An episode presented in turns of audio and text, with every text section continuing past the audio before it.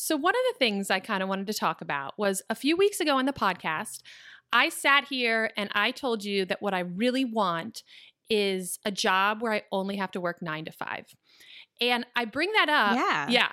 It seems great, but my husband totally called me out on this. He pointed out that I have had jobs where I've only had to work nine to five and I have quit them all. Really? Yes. and so it just got me thinking, you know, as I go on this journey and I I try to get my mental like my headspace aligned for what I want to do in the future. I really don't want to go back to a corporate job. I think about this side project thing that I'm doing as something that like I'm trying. And if it doesn't work out, I'll go back to a regular job. But I don't want to do that. Like ever. So, I think that's just an important like mental space for me to be in like this is what I want to do. I want to build a business. And so, you know what? This might be a huge failure, but that doesn't mean I'm going to give up. And I'm fortunate in that I can consult to like fill in the gaps until I get there. Um, so I follow this VC on Twitter. Her name is Elizabeth Yin, and she had this great Twitter thread about marketing and you know starting a business. And one of the things she talked about is like if you're an entrepreneur, that that is a career, and some people, you know, you can get five to 10 chances to get it right. And sometimes you can be brilliant and get it wrong. And sometimes you can be not so great and get it right. So you just have to keep trying. But for me, that's a total mental shift of how I think about this process. Like instead of thinking of this as a thing I do in my free time that might work out, I'm changing my mindset to like, this is the thing I want to do. And right now, I can't afford it to do more than, I can't afford to do it more than in my air quotes free time. But long term, like this is the path I want to be on. So I just wanted to share that because I thought that was like important to, sh- you know, as we go through this process. Do I remember pre pandemic, you were working on your consulting Monday to Thursday, and then you were devoting Fridays to side projects, getting your own business going. And so it was like like an 80-20 split between consulting and I'm curious has that shift I mean shifted in the last couple of months since you you really started focusing on your in- image management service? Yes, it really has. I think um, one of the things, you know, almost all developers will say is like software is harder than everyone thinks it is. And it's just like all of these things you have to do and you have to do. So I would say I've almost shifted that balance. I'm doing 80% uh, file uploader and 20% consulting. Maybe, you know, probably something like that. Maybe two days a week I'm doing consulting. Um, but I really, the thing is, I think it's important to remember like, I really enjoy it. Like, I really like this side project. I'm really having a good time and I'm really learning a lot. And so, um, yeah, it's just, I've just been giving it a lot of time. Um, and I feel like, you know, that's something, if I'm going to try it, I'm going to try it. So that's what I'm doing. Something I hear in your voice is, is how excited you are about what you're working on. And when you mention your conversation with your husband about the times you had a nine to five job and how much you hated them, it sounds like there was no passion there. And so, yes, the hours are important, but it, it sounds like something you value is being challenged. And it sounds like you weren't getting any of that challenge or excitement or newness in those nine to five jobs, or even really the responsibility maybe that that comes with running your own project, which you know we all know large corporations it's a, it's a hard thing to find. Yeah i totally agree and it it really hit home for me that what i really want is i mean if i had to pick between being bored and being stressed but like being challenged i would pick stressed and challenged. I mean for me that's that's just who i am. That's what i want. I can relatively i don't want to say easily but like relatively you know painlessly get a job and that's just not what i want at least for now at least you know for the as as I see it for the next couple years, I have time, right? There's all this internet propaganda that makes it seem like if you don't have you don't start a business and you're not successful in a year, it's never going to work for you. And like I have time, you know? I can just keep keep working on it till something works. I think that's eh, really an advantage is having time and being able to be patient and and I, I saw that Twitter thread you mentioned as well and you know what struck out to me from that is that your first business may not be your uh your business for the long haul right? And and you know i was actually just writing about this how we snowballed uh a small mobile app into geocodio and basically funded it with that. That mobile app made 20 cents its first month. Wow. i know it's impressive right? And if we had been set on quitting our full-time jobs as soon as possible we would not have had the patience to go through basically the year and a half it took to get that app going that app making enough revenue that it then we were exposed to the problems that led us to creating geocodio and then that app funded geocodio and then eventually that app surpassed geocodio. But if we had been impatient that would not have happened but at the same time you know sort of to what you said we were excited by it Yeah. it was thrilling in a way that we weren't really getting from the rest of our work. And that excitement was enough to carry us through even when the revenue maybe wasn't um, there. Yeah. So last week we talked about me making this software available off of Heroku because Heroku is going to make me wait till I have 100 users um, before I can start charging for it. So remember you you told me I need to figure out if anyone's going to actually pay for it. Which is great Yeah. advice, great advice. So I actually sat down. So last week I kind of like talked in generalities about pricing, but I actually like sat down and tried to figure out how much to charge and I have no idea. Like no like I can't find so I looked at these other competitors and there's like no consistency in their pricing. Um so I like I have no idea. So you have uh, two of the people we talked about are like the big image management companies and um, their first tier are $89 and $45 respectively. But there's also an add-on on the Heroku marketplace now. The guy just resells S3 buckets. So he doesn't help you upload your files. He literally just gives you an S3 bucket and he starts at $5. So I feel like there's this huge range. I have no idea. Like no idea. How should I start with this? You have some people you've talked to who asked you if you were planning to make this available off of Heroku. Yes. Have you asked them what they are currently paying for this, whether that's a service or simply S3 or, or their time? Like, have you gotten a sense of that from them? I have not asked them that. I think that would be a good place to start. Okay. And you're just, what if they're not using anything right now that they're paying so for? that can be a good thing and a red flag.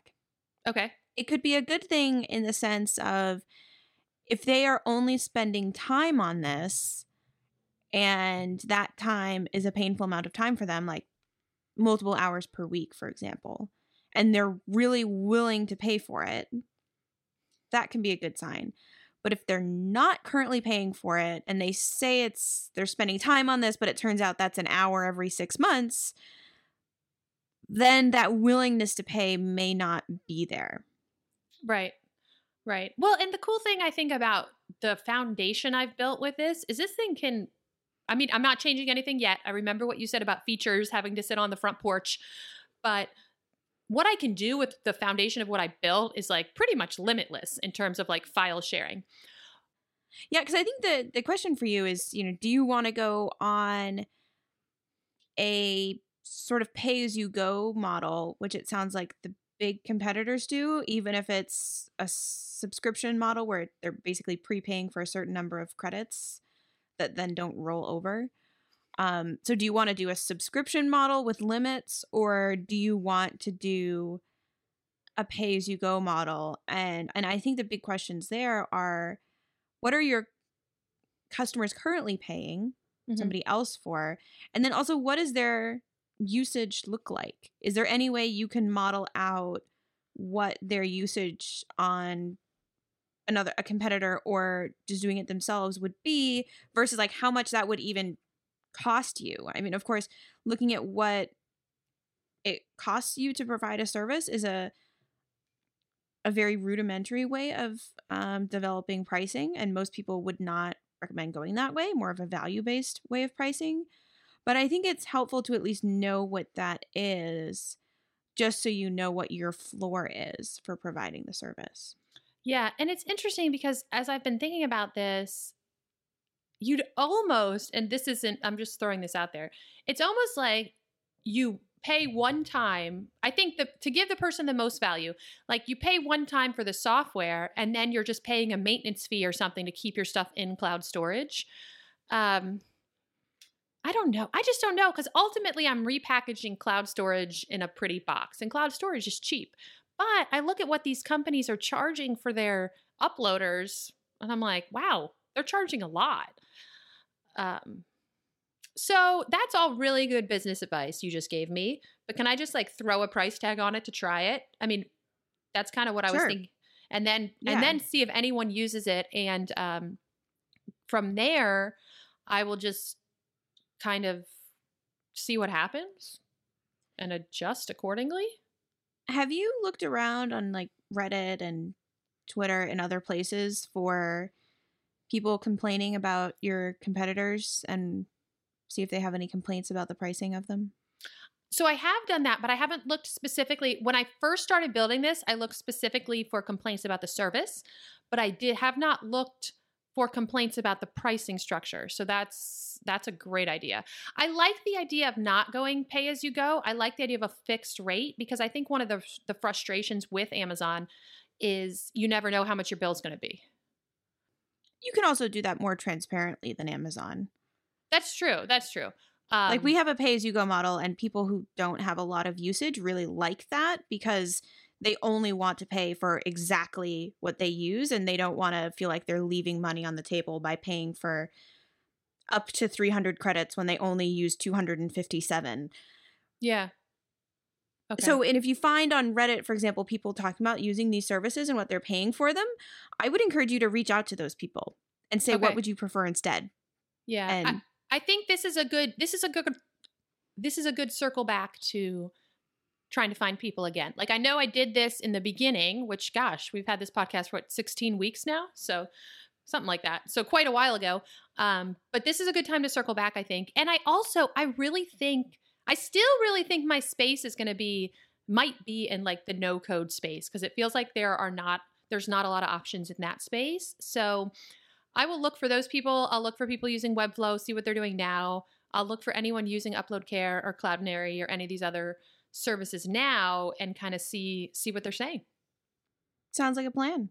Awesome. So, in addition to this, trying to get um, trying to actually get this available off Heroku and having to figure out pricing, I have continued to read uh, the book we've been working through, which is StoryBrand, which is about, for those just joining us, StoryBrand is basically a marketing book. It's about clarifying your marketing message so customers will buy your stuff. Um, and I'm on chapter seven, and I I have theoretically established myself as the guide the customer is the hero, and now I need to provide a plan. So this seems pretty obvious. Um, this was not eye opening in any way. The author talks about, um, he says, making a purchase isn't a characteristic of a casual relationship, it's a characteristic of a commitment. When they place an order, they're saying, I believe you can help me solve my problem, and I believe it so much, I'm willing to part with my hard earned dollars. So he talks about literally making a plan minimum three steps, maximum six steps. Um, and uh, you know uses that that quote he uses frequently, which is "If you confuse, you lose." So yeah, so I I made a plan, and the idea is you know you make it simple enough that you we're trying to alleviate confusion. That's the goal here. So my plan, my four step plan is one, sign up for the service. Two, add the JavaScript snippet to your website. Three, use the new file in the cloud. Four, Access. Okay, now that I'm reading it to you, it sounds really bad. Hold on. Okay, let me try that again. Sign up for the service. That's the first thing you do. Two, you add the JavaScript snippet to your site. Three, your user adds new files in the cloud, but that's not really something you do. So I'm going to remove that from my plan. Delete. Um, so, so that is part of them getting value out of it. That's true. Your user, your user uploads files and if you go with a pay as you go model, which, you know, I know you may not, if they don't end up using the product, then you don't get paid. Which is a nice alignment between you and and the customer. This is interesting. I had not really thought about pay as you go. This is definitely it's definitely interesting. I'm going to think more about this. But your point's valid. Like if no one ever uses it, uh, maybe you, you never have to pay anything. That seems like a win-win, right? Wasn't there a step 4? yes, step 4 was access your files in the cloud. So that's my my that that's it. That's all. That's my process. Like that was the whole chapter. Make a plan. so so last week, thinking more about about pricing a little bit still, you were undecided on whether to go with free trial versus free tier and if you were going free tier what that free tier was and i'm curious if you did any more thinking on that. Yeah so i think because of what i do i feel like a free trial is not really fair to the customer because you're really i mean my service is sticky. Um, if you use it, it's a pain in the butt for you to migrate off of it because you have to go and you have to download each file, and then you're going to have to put the files somewhere else, and then you're going to have to change. That's your- the sign of a really promising business when it's hard Very to leave sticky. it. you cannot leave. um, so I feel like a free trial, like I'd be annoyed with that um, if after 30 days they were like, you have to pay me now because that's a huge pain. Although, now that I'm saying it out loud, what if after 30 days I sent you an email and it was like, here's all the files your users have uploaded? Um, I mean, maybe there's a, a, a way to do it without being a jerk, like a gentle way to give them a 30 day free trial.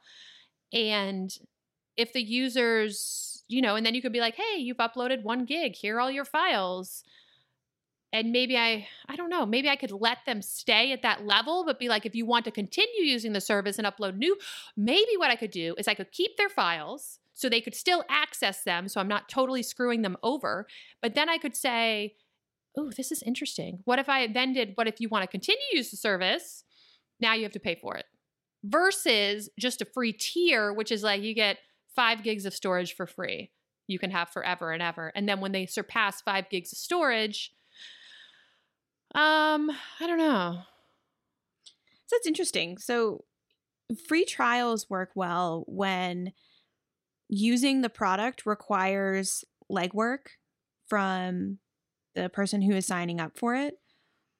Um and and and basically you're punting the point of payment until the user has so much sunk cost going into this in terms of their time that they're like, okay, fine, I'll pay you. So, like, a great example of this is TurboTax, where you go through the whole thing of uploading your W 2s and your mortgage and whatever.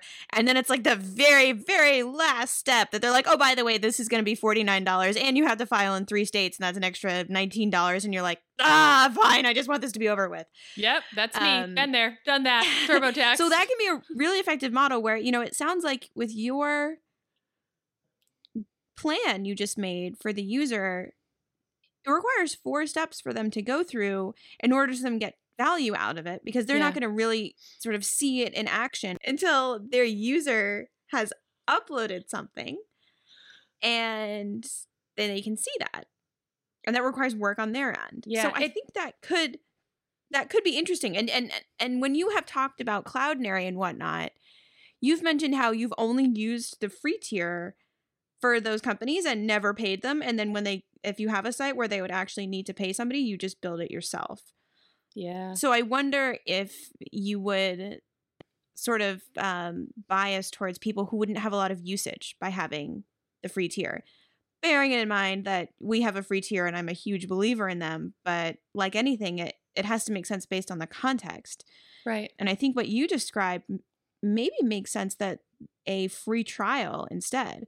Now, the question is if you're going to go with a free trial, why a month? Why not five days, 10 days, 45 days?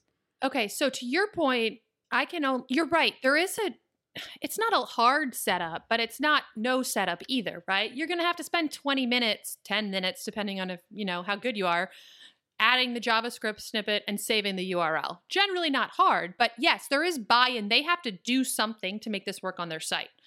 So they're not going to see value in it until their users start to upload files. So for them, how long is that going to take? Um, Or maybe could you do a free trial up? I mean, I guess I can do whatever I want, but I could also do it up to like a certain file limit, right? Like file, like storage. Like you've had 25 users upload files. I don't know. Yeah, I I think that would make sense. Like, or you know, a certain storage limit. Um, yeah. You know, I wonder if people would be adding this during the development phase, and so it may actually be six months or something until a site goes live. Ooh. But if Yeah. they can do, you know, it's. I mean, well, then we're talking about a free Free trial, really, or not a Free sorry, tier. We're talking about a free tier, Yeah. which is you know up to a certain low storage limit. It sounds like the the Cloudinary limit may be too high almost. Um, and then they have to switch over, which basically means they can use it for free during the development and and, and demo period. Yeah, I kind of like that. I like I like a free tier up to a certain storage amount. And I could do it based on the file size you're allowed to upload. So, you know, maybe on your free tier you can only upload 3 meg files. Um I like that because I feel like that gives people enough buy-in to see, you know, and then when they want to add video or when they want to add some kind of ginormous file, they'll be tied into my software and they'll be willing to upgrade it because they'll already like it. Like I go back making having this conversation makes me go back to think about why I didn't like the Cloudinary solution because a lot of people recommended it to me and I just found that it was so painful to use and the widget was so ugly that at that time and this was years ago we were like we're just going to build it ourselves. So, I feel like if to decrease the barriers to entry, which is what I'm trying to do, mine is much simpler. Um, and I think it looks nicer. Like maybe that will be that will be good. Like that will draw people in and then they'll use it and they'll see it's easy to use and then they will continue to use it. And then they'll want to add big files or then they'll have a lot of users that want to use it or something like that.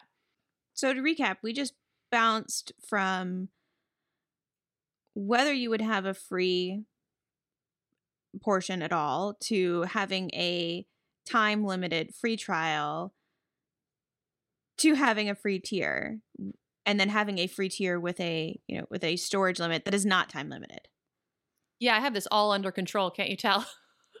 so i think when you go find people on twitter or reddit or wherever that may be and asking them about what they're using this is a really important thing to ask them like you know if there was a service that was much prettier and was much easier to use and get started with and you got up to i don't know 25 megs of storage um, and then you pay for it after that like what do you think about that? Or would you prefer something that is you get up to 25 or let's say you get up to 50 megs of storage but for one month and then you have to start paying for it after a month and ask them why do you like that? Why don't you like that what do you wish it would do instead Yeah, I think developers are so bad about buying software. I mean, we do, but I eh, this throughout this process I have run into this over and over and over where I'm like, I could build this thing that makes your life easier, and the developer I'm talking to is like, yeah, but I could build that. And I'm like, yeah, of course you could, but you don't have time. You don't want to. Um, anyway, I the reason I thought about that is because when I first tried this on Reddit, everyone was like, "Oh yeah, I just do this ridiculously complicated process to do it myself." Um, so I will look specifically for users for people who are already using a different service, just just kind of see where they are. and something we talked about a while ago is people tend to be much stingier with their own money but That's a good point. The developers can bill the client for this directly rather than it being they, them having to eat it as overhead as part of the project i think that would make people much more willing to pay for it That's a really good point that I have totally forgotten about. But I know with my clients, they would every single time rather pay for a service that's $20 a month and takes me 10 minutes to implement versus paying me five hours or three hours or whatever to do a custom solution that then they have to maintain or I have to maintain. Um, it's still cheaper for them in the long run and it's easier for them too if they if they are on Heroku, it's easier because then they have one bill, so they don't have to pay an AWS bill and a Heroku bill and a whoever else bill. So so the tricky thing about this then is that you not only need to have a pricing model that is acceptable to the developers who are installing it but also to their clients because what you just said was the client would rather have something that they pay $20 a month for than xyz And so Yeah. then the question also to figure out is is a client comfortable with knowing that there will be a range of costs that it'll be somewhere between 5 and $25 a month or would they prefer knowing that it is always going to be $20 a month and that $20 a limit is is much higher than they would ever possibly need and they know exactly what that cost is going to be. Yeah, that's a good question. And I don't know the answer to that question, but my intuition is telling me they'd rather have a fixed cost. That has been my experience with clients. Is they even if the fixed cost is $20 a month more expensive, they'd rather have the fixed cost. I would verify that against these people you're going to go out and find in the wilds of the internet. Oh, yay. But that's that's we're thinking through is okay, you have a free tier with a certain limit and then rather than having pay as you go, you have monthly subscription plans on top of that. Yeah, that's what I think. Uh, that that's kind of this conversation is leading me down that path. Um, I like the transparency of that. Uh, I like that you know exactly what you're getting, but I agree that like I need to talk to people. You think only people who are paying for something, or everyone who's? I mean, everyone's doing it, but do you think I should focus on people who are currently paying for a solution? Maybe try to find half and half. Okay. And you know, I say that saying try to find five people who will talk to you. Um, so you need two and a half people on either side. Um, you know, maybe try to Uh. find, you know, two or three people who are paying for it and two or three people who aren't paying for it, but who express that this is a pain that they do and they have this wildly complicated process that they do. Who okay. experience some amount of pain with it. Yeah. Yeah. Yeah. It's just like I was thinking about this as I'm trying to make it available, you know, as I'm working on it. I'm just like, oh, no one's going to buy this. Man. No, don't say that. No, you're right. And the thing is, people are paying for services like this. And um, I think it was just like that's part of this process, right? Like you build something, I'm still excited to use it. And it was kind of cool because, like, one of my clients, not knowing anything about this podcast or anything about what that I've built this thing, one of my clients asked me, uh, he was like, wouldn't it be so great if they could just drop their file there? And I was like, yeah, it would. I can do that for you in 10 minutes. it was awesome. And that is the hero moment. It really right? was That is great. the the product making you the developer the hero. That is the moment you want to get all of your customers to.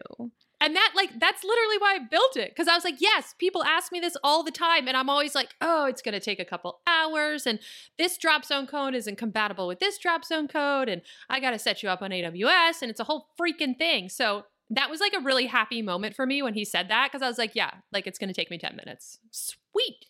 That's amazing. Yeah, it was cool.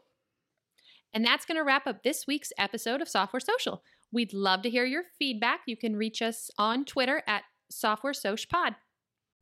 Huge thanks to all of our listeners who've become software socialites and support our show. Chris from Chipper CI, the daringly handsome Kevin Griffin, and Mike from Gently Used Domains, who has a nice personality, Dave from Recut, Max of Online or Not, Stefan from Talk to Stefan, Brendan Andrade of Brightbits, Team Tuple, Alex Hillman from the Tiny MBA, Rami from Hovercode and Rocket Gems, Jane and Benedict from Userlist, Kendall Morgan, Ruben Gomez of Signwell, Corey Haines of Swipewell, Mike Wade of Crowd Sentry, Nate Ritter of Room Steals, Anna Mast of Subscribe Sense, Jeff Roberts from Outseta, Justin Jackson, Megamaker, Jack Ellis and Paul Jarvis from Fathom Analytics, Matthew from Appointment Reminder, Andrew Culver at Bullet Train, John Coster, Alex of Corso Systems, Richard from Stunning, Josh, the annoyingly pragmatic founder, Ben from Consent Kit, John from Credo and Editor Ninja, Cam Sloan, Michael Koper of Nusii Proposals, Chris from Urlbox, Callie of Toslet, Greg Park from Trait Lab,